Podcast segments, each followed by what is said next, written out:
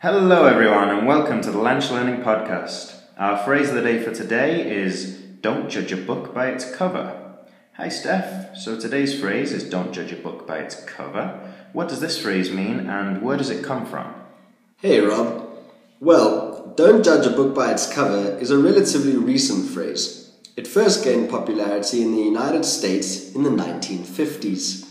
It can be found in varying forms, but the phrase basically means don't judge things based on their appearance.